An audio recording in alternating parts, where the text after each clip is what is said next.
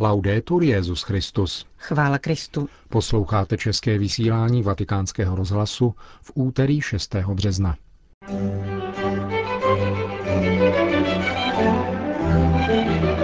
Svatý otec ustanovil novou eparchii syrsko-malabarského ritu v Indii.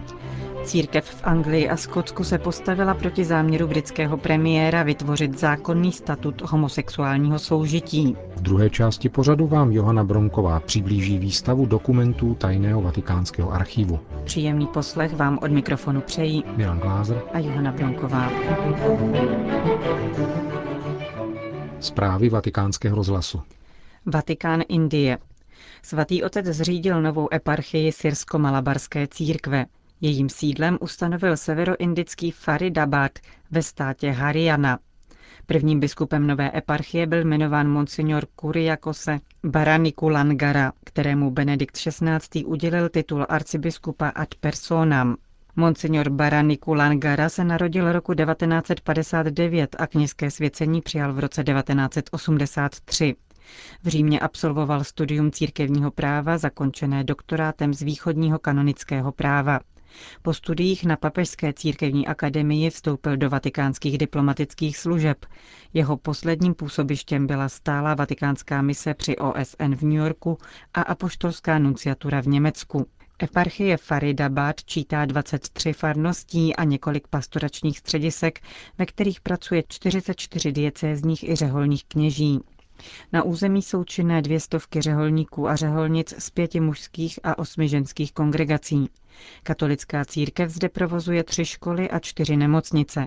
Katedrálním chrámem eparchie se stává kostel Krista Krále ve Faridábádu. Toto město se rovněž stává sídlem nového biskupa. Velká Británie.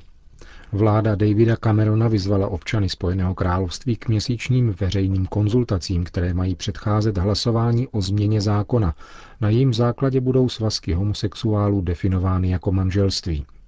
Návrh legislativní změny se týká Anglie a Walesu, avšak budou o něm hlasovat rovněž skotští poslanci. Biskupská konference Anglie a Walesu vydala v této souvislosti biskupský list o manželství osob stejného pohlaví, který nese dnešní datum.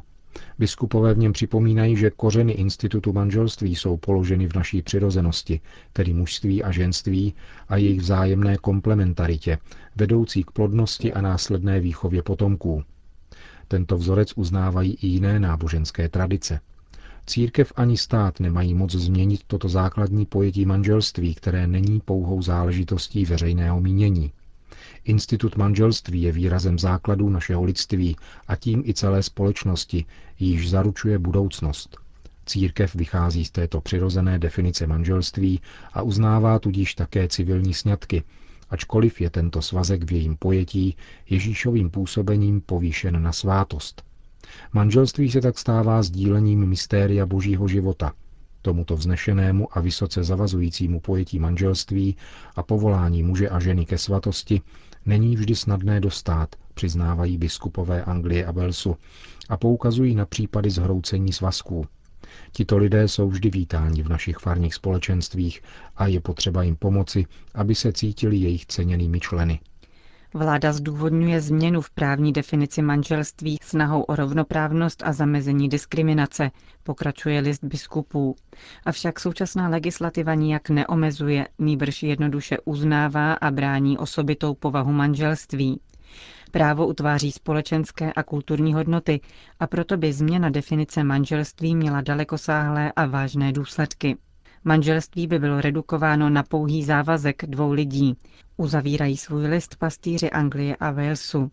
Biskupové zároveň vyzvali věřící, aby podepsali petici ve prospěch tradičního manželství, organizovanou asociací Koalice pro manželství. Kampaň Cameronovy vlády komentovala rovněž biskupská konference Skotska. Kardinál Keith O'Brien se k návrhu legislativních změn vyjádřil v prohlášení, které publikovalo nedělní vydání listu Sunday Telegraph. Vzhledem k tomu, že homosexuální páry již požívají veškerých manželských práv, není tento návrh motivován právně, nýbrž je to jasná snaha o redefinici manželství pro celou společnost, kterou ji nařizuje nepočetná skupina aktivistů. Píše edimburský arcibiskup a dodává. V 16. článku Všeobecné deklarace lidských práv je manželství definována jako vztah muže a ženy. Avšak když nám naši politikové navrhují, abychom toto ustálené pojetí manželství poslali k šípku a abychom obrátili na ruby pojem manželství, nikdo se jim nevysměje. Naopak, jejich pokus o přehodnocení reality je zdvořile přijímán a jejich šílenství je vyhověno. Avšak manželství jako institut zde bylo mnohem dřív než jakákoliv vláda a jakýkoliv stát. Ačkoliv manželství je ze všech stran ohrožováno a podrýváno, píše skotský kardinál, jeho účelem vždy bylo spojovat muže a ženy, aby děti vzešlé z těchto svazků měly otce a matku. Tento aspekt jsme, jak se zdá, zcela ztratili ze zřetele, varuje kardinál O'Brien. Všechny děti si zaslouží, aby začínali svůj život s maminkou a s tatínkem. O stabilitě a prospěchu, které čerpají z této zkušenosti, bylo schromážděno mnoho nevyvratitelných důkazů. Dva lidé stejného pohlaví, byť jsou jejich úmysly sebelepší, to nikdy nemohou nahradit.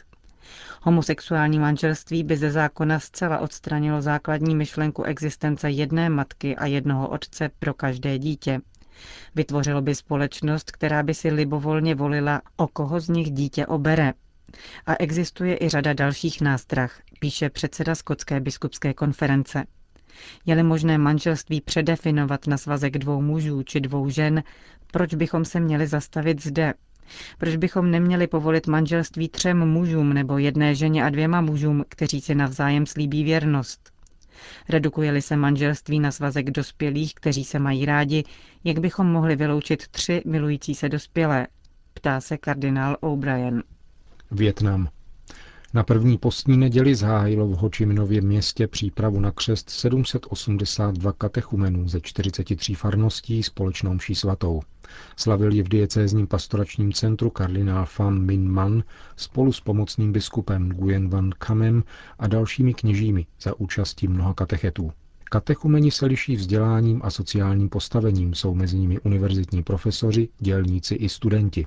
264 z nich přijme svátost křtu již o letošních velikonocích.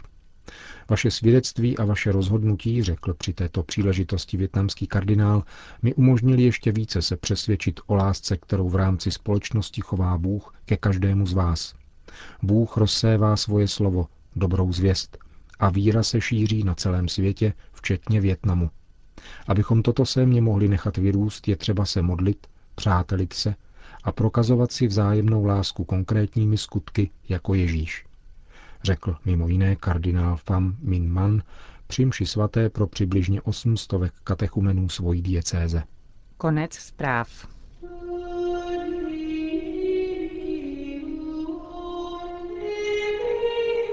Vatikánský tajný archív se odhaluje. Kdo umí pochopit, pochop.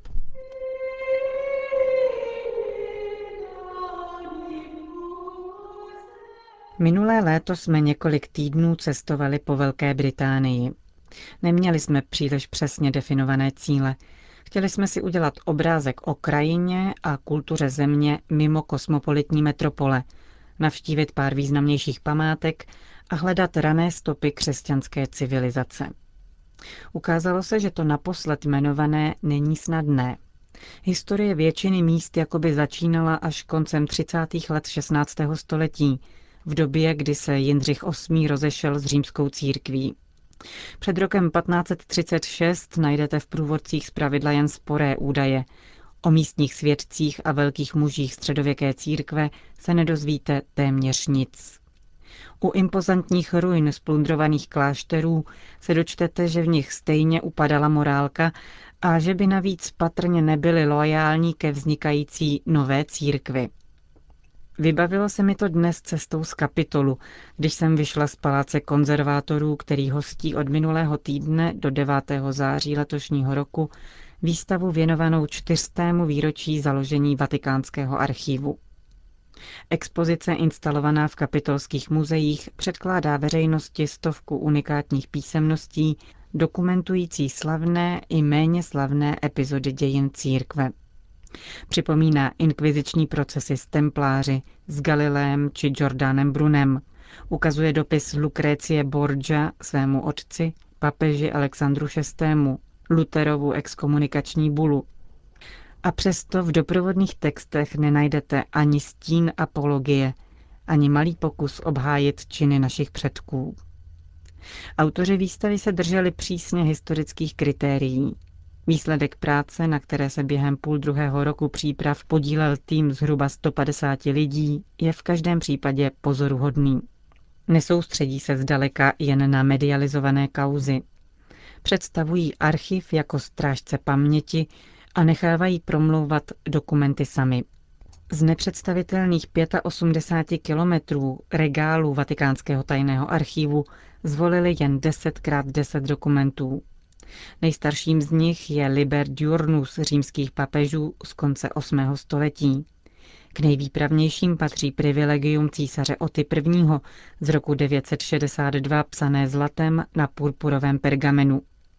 Vystavena je františkánská řehole ve schválené verzi z roku 1223, ale také například arabsky psaný list, v němž marocký kalif al-Murtáda v polovině 13. století žádá papeže, aby mu poslal stejně dobrého biskupa, jako byl předchozí.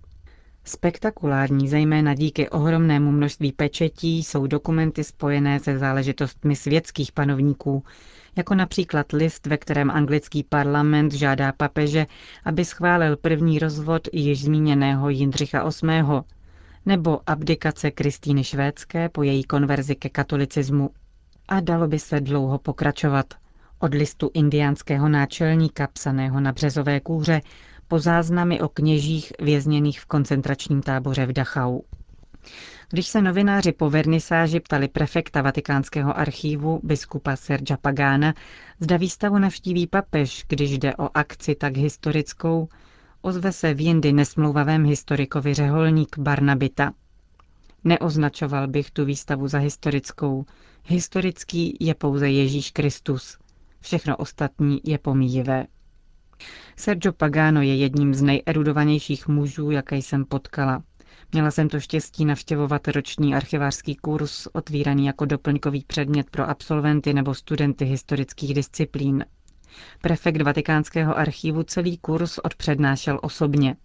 Nezapomenu, jak čtil síru na zástupy sebevědomých ignorantů a denů Brownů, píšících o tom, co Vatikán skrývá se zcela naivní představou, že tajný archív obsahuje detektivní příběhy záměrně ukrývané veřejnosti.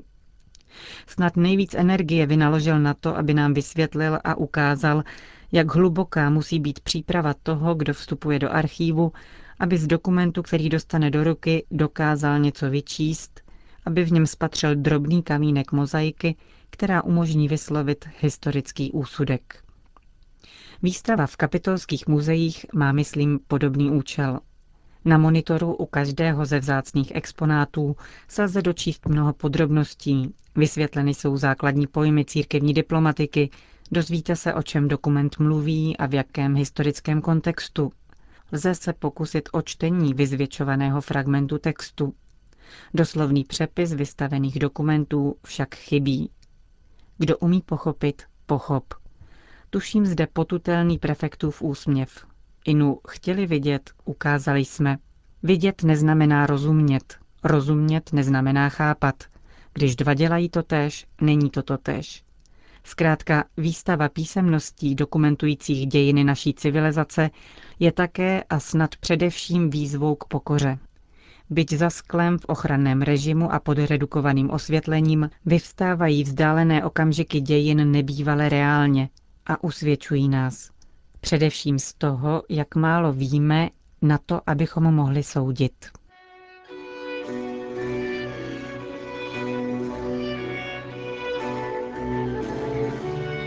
To byl komentář Johany Bronkové k výstavě dokumentů Tajného vatikánského archivu.